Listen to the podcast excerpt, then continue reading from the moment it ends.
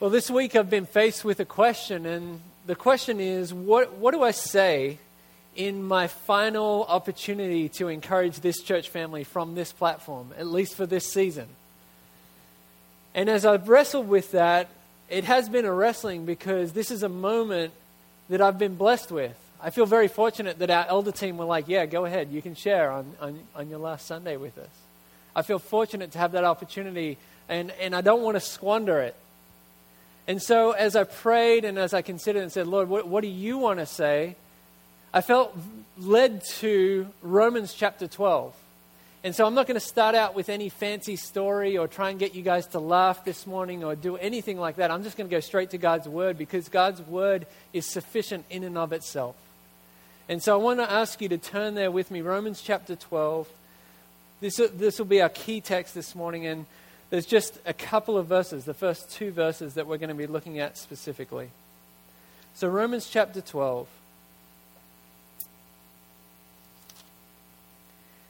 And what you'll find in Romans chapter 12, as you're turning there, is that it starts with this word, therefore. Now, if any of you have done any sort of study, you know that we need to ask a question Why is it there? If a therefore is there, What's the therefore, therefore? Okay, that's the, the cute way of saying it. And so the reason that this therefore exists is because God has, by His Holy Spirit, inspired the Apostle Paul to write these words, knowing that they're going to be in the canon of Scripture and read by us, even in 2019, Austin, Texas. And what He's inspired Paul to write is this incredible book. And through this book, He's painted this picture of the depravity and the brokenness of humankind. Read Romans 1 and you'll get a pretty accurate picture of that. It then goes on and talks about how the wages of our brokenness, our sin, is death. But the gift of God is that we can have not experienced death because of what Jesus has done in his sacrifice for us. If you go on in the book, it says, There is now, therefore, no condemnation for those that are in Christ Jesus. It's a rich story that's happened so far, okay? And then it kind of uh, leading directly into this is talking about the riches of God and how unsearchable, how untraceable are his ways and the things that he does. That's why the therefore is there. It's saying because of all that stuff, because of God's grace and his goodness and the gospel, this is why we need to then do the things that we're about to read about. It says this Therefore, brothers, by the mercies of God, I urge you to present your bodies as a living sacrifice, holy and pleasing to God. This is your spiritual worship. Do not be conformed to this age, but be transformed by the renewing of your mind, so that you may discern what is the good, pleasing, and perfect will of God. What's this passage speaking to? Well, several things. There's a bunch of different concepts that you may have heard as you heard that passage read. It talks about pleasing God, it talks about being conformed, but also being transformed, and it talks about God's will. And I just want to acknowledge with you this morning that this is a common passage. If you're a Christian, you've most likely heard this passage before. And I know from my own tendencies that when I've heard a passage a lot, it's like when you hear a worship song a lot. You kind of, you're like, oh, yeah, yeah, I get this one. I, I know this. And so there's a tendency for us to hear this this morning and be like, oh, yeah, don't be conformed, be transformed, spiritual worship. And you kind of just go, yeah, I know this one. And I want to encourage you this morning that we cannot just view it like that. We can't see this as like, I don't know, spiritual spaghetti. You know, like it's all just this tangled spiritual concepts. And you're like, yeah, it's great, nice really, what I'd rather us do is pull this apart and say, okay, what is God actually saying through this? And to do that, I think we really just need to pick on one strand, if you would, of that spaghetti and say, okay, let's start somewhere. And so I want for us to actually start in verse 2. Go back to verse 2 with me. What it says in verse 2, we're just going to take one phrase. It says this Do not be conformed to this age. Do not be conformed to this age.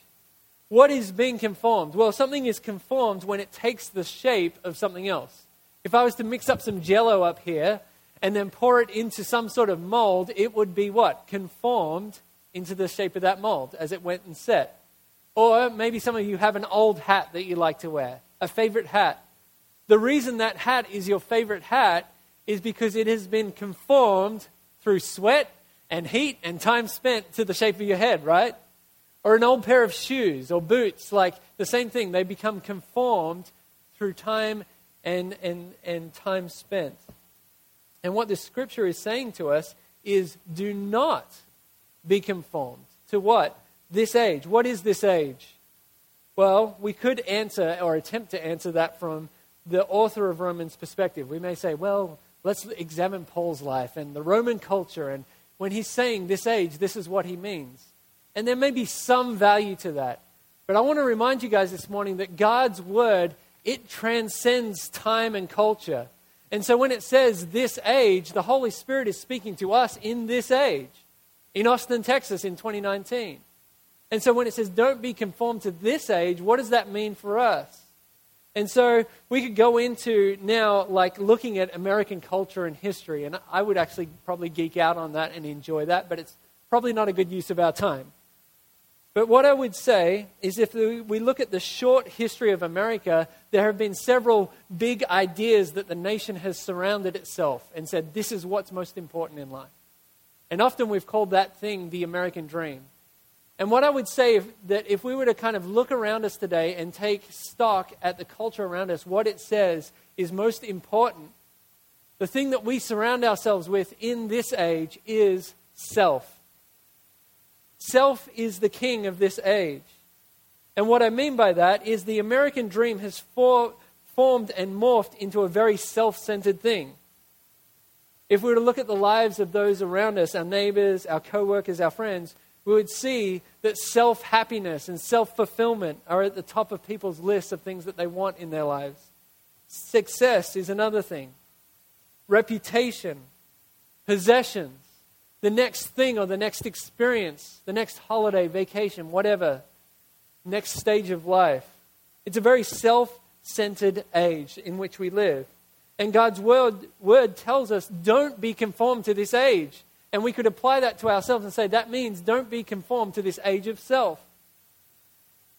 These self ideals, you see, are at odds with the life God is calling us to. And when I say us, I mean all of us, all of humanity. God's call is open to anyone, whether you're a Christ follower or not. By the way, if you're not a Christian and you're here this morning, thank you for being here. We're excited that you're here with us, and I would hope that you would hear this morning that there is another option outside of the American dream to living. As I remind Christians of that this morning, I want unchristians to see the other option as well. This other option is only possible through God's transformation of us. That's what it says. Do not be conformed, but be transformed. So, what is this other option? It's the new life that God is calling us to, and it's very accurately described in Matthew chapter 28. And so I'm going to ask you to turn over there with me. Matthew 28. This is a very, again, famous scripture, so my hope is that you would hear it with fresh ears today. But Matthew 28 articulates for us option B. It says in Matthew 28, and this is Jesus speaking, by the way, to his disciples as he's getting ready to leave as he ascends into heaven. He's raised from the dead, he's been hanging out with his disciples, and he says these words to them in verse 19 Go therefore and make disciples of all nations, baptizing them in the name of the Father and of the Son and of the Holy Spirit, teaching them to observe everything that I have commanded you. What do we call this scripture? The Great Commission, right? Yeah, it's the Great Commission. The Great Co mission, as in Christians together corporately on mission, doing what God has called us to. And what I want for you guys to start to see this morning is that there is a war, that there is a battle going on in our hearts between the things that the world calls us to and what God calls us to. Essentially, what I'm saying is this as Christ followers, there is a feud in our hearts between the American dream and the Great Commission. What's a feud? A feud, if you looked up a definition, would be described as this a prolonged and bitter quarrel or dispute. And so, what I'm saying is, there is a prolonged and bitter quarrel in our hearts between what the world tells us to live for and what God calls us to live for. And there's this prevalent poison amongst the American Western church, a lie that tells us and believes that you can have both, that you can have a foot in both camps.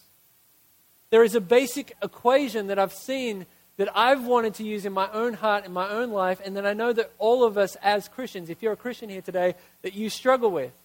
And this equation for living is this a little bit of Jesus plus a little bit of the American dream equals the perfect life. And what I want to stand up today here and say as I have this last opportunity to speak to you is that is flat out a lie. It's not true. Matthew 6, verse 24, Jesus speaking again, says, No one can be a slave of two masters, since he will either hate one and love the other, or be devoted to one and despise the other.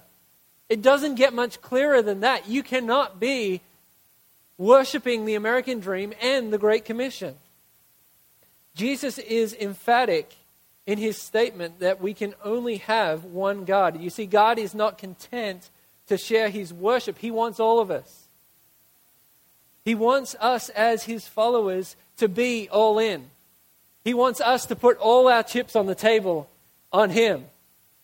That's the life that he's calling us to. And there are absolutely consequences when we try to live a divided life. If you attempt to live with one foot in both camps, the American dream and the Great Commission, there are going to be consequences both internally and externally. I want to explain that. Internally. Internally, what happens is it creates this tension and this division in our hearts and our lives. It's actually very well described in James chapter 4. I'm moving quickly, but it'll be on the screen here behind you. James 4, verse 1 says, What is the source of wars and fights among you? Don't they come from the cravings that are, that are at war within you?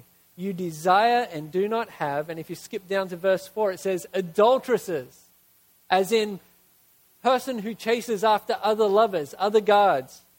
It says, Adulteresses, don't you know that friendship with the world is hostility towards God. So whoever wants to be the world's friend becomes God's enemy. It's harsh, but it's true. Internally, when we try to live with a little bit of the American dream and a little bit of God's call and commission on our lives, it's going to lead to this conflict in our hearts and in our lives. But there's also external consequences. You see, we each have people watching us. They're looking at us to know what does it mean to be a Christ follower? What does that mean in a practical sense? And as they're looking at us, they're asking that, that question, whether that's extended family or neighbors or maybe friends, and especially if you have kids, your kids. They're watching you to see if what you say and what you do lines up. And if you haven't realized this yet, people are actually really good at sniffing out inauthenticity. Even your kids. And so when we say one thing and live another way, they see the inconsistency of that. When we say, oh, I love God, I want to serve Him, I want to worship Him, and then they see that all that we're ever obsessing and focusing on is our work, they see that.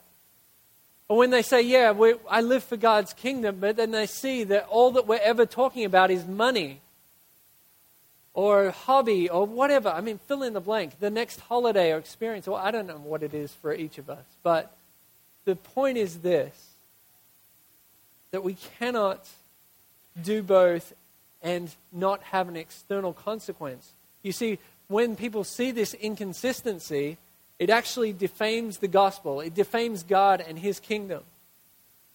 So, how do we deal with this war? How do we deal with this feud that's going on between the Great Commission and this American dream?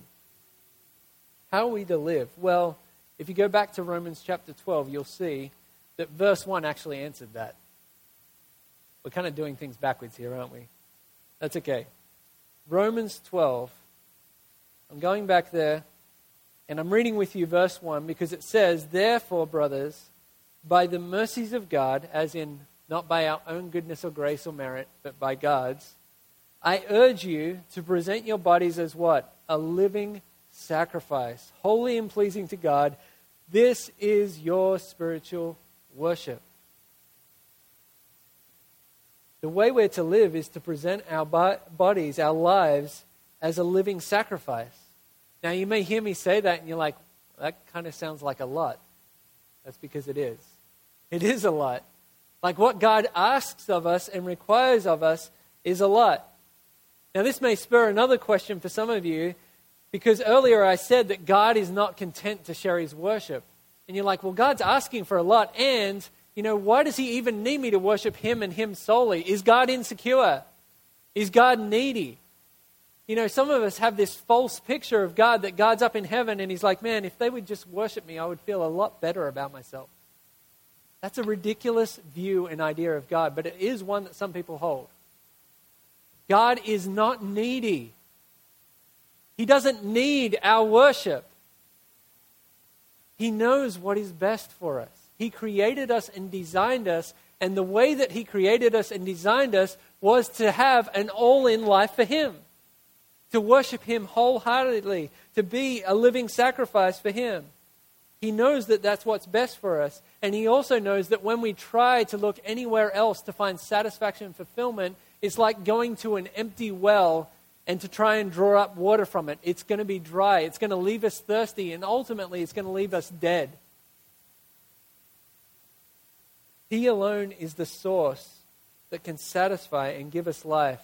It actually reminds me of John 4, where Jesus is speaking to the woman at, at the well. And he doesn't, he's not speaking about actual water when he says this. He says in verse 14, But whoever drinks from the water that I will give him will never get thirsty again, ever. Jesus knows what's best for us, and that is to go to him and to have him as the source for us. So, what is a living sacrifice? We're talking about this, you know, that's what we're called to, this living sacrifice. And I could give you, I could stand up here now for the next few minutes and talk about all these illustrations. Well, such and such did this, and that's a living sacrifice. Or if you do these things, those are living sacrifices. But the simple answer, there really is a simple answer to this. The simple answer is a living sacrifice is Jesus. Jesus is the ultimate living sacrifice. He lived as a sacrifice. If you read through the Gospels and look at the accounts of his life, what you'll see is that he sacrificed his time, his energy, his prosperity, his security, his relationships, and ultimately his life. So we don't need to look any further than Jesus because when we look at him, we get a very, very, very good idea of what it means to be a living sacrifice. Now, I've got to take a quick pause here and have a little side conversation with you because I realize that some of you may think that I'm standing up here today and saying something, and that is this. You may think that I'm saying, hey guys, we just need to look at Jesus and try harder to be like him. Hey, everybody, look at Jesus and try harder because if you do that, that's the Christian life. That's the Christian message. That is not the Christian life. That is not the Christian message. It actually undermines the gospel. What we must understand is that Christ needs to be two things for each of us.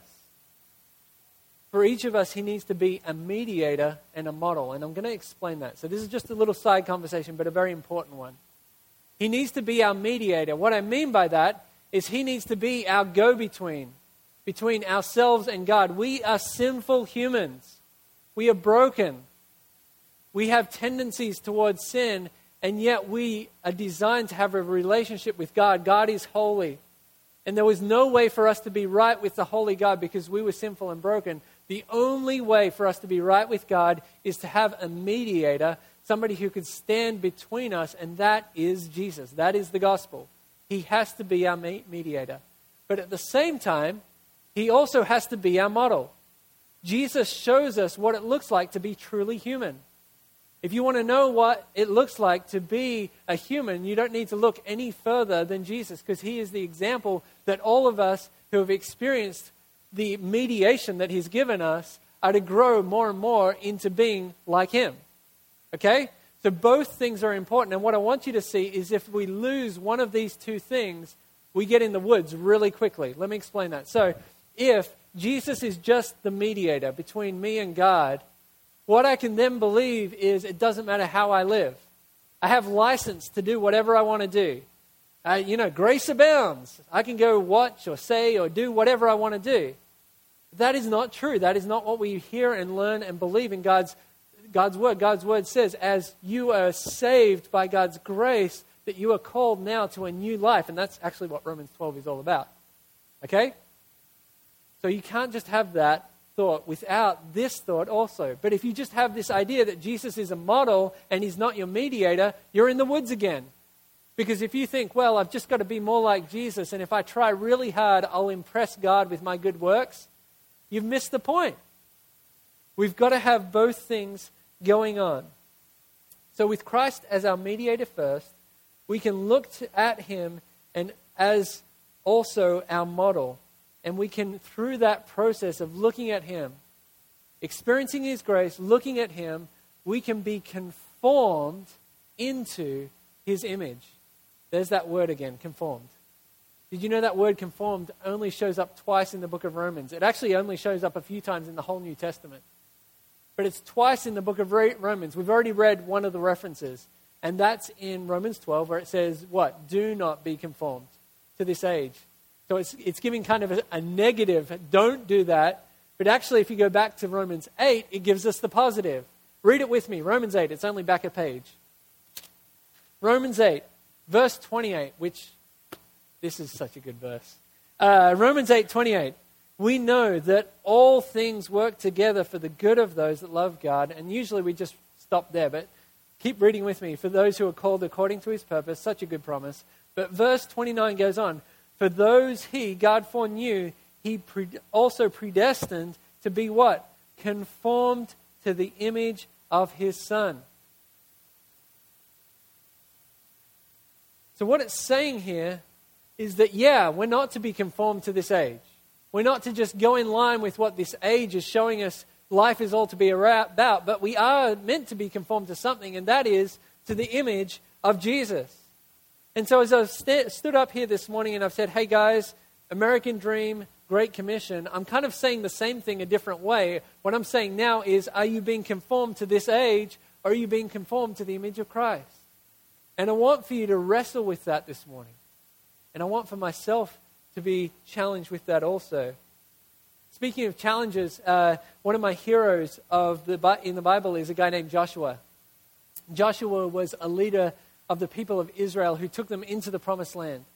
And towards the end of his life, he got the people of Israel together and he gave them this final charge. He had like this final opportunity to speak. Kind of, it's different, but kind of like my opportunity here to speak to you guys. And what he says to them in verse 15 of chapter 24 of the book of Joshua, he says to these guys, Choose for yourselves today the one you will worship. And as for me and my family, we'll worship Yahweh. We'll worship the Lord. And I feel like in this final moment where I get to speak to you guys, I don't want to really say anything outside of that. I want to say to you guys is it going to be the American dream or the Great Commission? The world, this age, or Jesus? Who are you going to choose to serve? As for me and my family, we want to follow Christ. I can't say anything better than to simply echo his words. And each of us has the challenge now of saying, okay, well, what does that look like in a practical sense? What is God's will? What does it look like to follow him? If we go back to Romans 12, there's this cool little promise tagged on the end of what we've just read in, in verse 2. So it says, Do not be conformed to this age, but be transformed by the renewing of your mind, so that you may discern what is the good, pleasing, and perfect will of God. As we say, God, I want to be all in for you. My chips are on the table. God, by His grace, will, in His perfect timing, help us to discern His good, pleasing, and perfect will. What a promise. So, just to personalize this, as Liz and I have been wrestling for months with God, what are you calling us to? And really asking ourselves these, this question, this wrestling has led really to this moment where I have this final opportunity to speak to you guys as, as somebody who's been a minister in this congregation. And it's led to this moment, and there's a couple of things that are kind of significant that are going on at the same time. So it led to us listing our house for sale. And it led to us saying, we feel that God is calling us to take a step of faith out and away from what has been a very comfortable and good church and family environment. So both of those things are going on at once. And I just want to say this not to like kind of pat ourselves on the back. I, I hope you hear me saying this in humility, just kind of as an example of what following God feels like, because it's not easy. I just want you to see this morning, and again, I'm kind of preaching to myself here that as we've gone through this process of selling our, I want to speak to both of those things. Just even selling our house has been hard. Now, a house is just a house. It's like bricks, it's sheetrock and windows and doors. You know, it's a house. But to us, it has become much more than that. We've lived in this house for over six and a half years, which is the longest I personally have ever lived in a home. This home has been the place where we had life groups in our home where we have had mo- many, many conversations, times of sweet prayer with friends and for friends. It's the place where we brought our twin girls home from the hospital. It's the place where my son, ugh, I told you I couldn't do this, um, my son told us he wanted to be a God follower, and we got to pray with him. It's a house, but to us it's been a home. And as we feel that God has led us to say, hey, release it back to me. That's been hard. It feels like a layer is being peeled back. And the layer peeling doesn't feel good, but it does. Does that make sense? So that's happening. Simultaneously, as we've prayed, God, what are you calling us to church wise? What, what, where do you want us? Where do you want us to be investing our lives for your kingdom? We feel that God has called us to step out and away from Point Community Church. And as we've done that, we've realized that much like the house, we have latched security and identity and value to our place in this church family. Whether that's just the fact that I've drawn an income from this place, um, or much deeper onto the fact that this has been a place that our family relationships are all connected to. Also, it's been a place where um, I've had an opportunity to lead and to preach and to teach. And as that layer is peeled back, it hurts, but it feels good. And I can't describe the process much better than C.S. Lewis in his book, The Voyage of the Dawn Treader. I don't know if you guys are familiar with it, but it's one of his Narnia books. And in that story, there's this moment where Eustace, who's one of the main characters, he is transformed into being a dragon. And that's not a good thing. He doesn't want to be a dragon, and it kind of limits their plans for continuing to sail on in this journey and this adventure. It's a cool story. Anyway, he's transformed into being a dragon. And finally, Aslan, who is the Jesus figure in the story, he comes to him. He's a lion. He comes to him and he, sa- he takes him away and says, Hey, we need to remove the dragon. And so Eustace puts his claws into himself and starts to peel back the layers. And it hurts. And he peels off a layer and he looks and he's still a dragon. It's, it's, basically not good enough. And that happens several times. And eventually, Aslan says to him, You're going to have to let me do it. And Aslan then takes his claws and sinks them in Eustace. And it describes the pain that he feels as that layer is stripped back. But it's good because underneath that comes the boy back again, Eustace, to be this man. And as we're going on this process and journey, that's what we're feeling right now. This peeling back of layers and this asking from God, are you, is your security found solely in me? Is your identity, your worth and value found solely in me?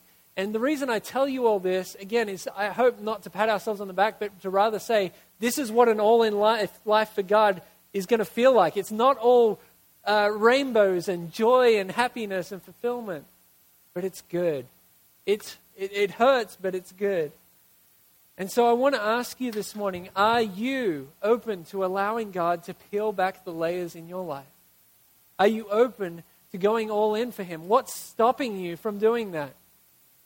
Why are you not convinced that God's life for you is better than the American dream? Think about that for a moment.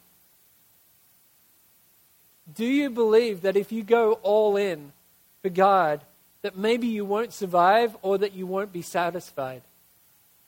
Think about that.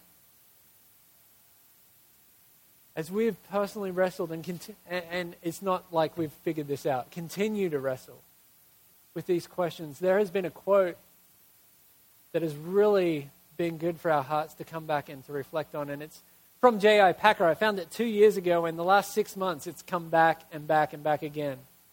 And he says in his book, Knowing God, this We feel that the risks of out and out discipleship are too great for us to take. Now, out and out discipleship, that means all in living for Jesus. So he's saying, we feel that the risks of all in living for Jesus are too great for us to take. In other words, we are not persuaded of the adequacy of God to provide for all the needs of those who launch out wholeheartedly on the deep sea of unconventional living in obedience to the call of Christ. Friends, church, God calls us to an unconventional life. It's not going to make sense to your friends and your family members and your neighbors or your co workers. But it's the life that God is calling us to unconventional living. That's been a phrase that has become common in our home. Unconventional living. And so I want to ask you are you willing to embrace un- the unconventional life that God is calling you to? Again, I don't know what that looks like practically and specifically for you. That may mean this all in life for you may look like you hunkering down and saying, I'm all in here at this church family. It may lead you to being sent. I don't know what it means to you. But I do know that there is no greater purpose than for us to wholeheartedly launch out on the sea that God is calling us to and to trust Him. So, what I want to encourage you with is this that by the mercies of God, that we would cast off today from the false safety, false safety of the American dream and launch out wholeheartedly in living for Christ and His commission for us. I can't leave you with any better words. Who are you going to serve today? As for me and my family, we're going to serve the Lord. Let me pray.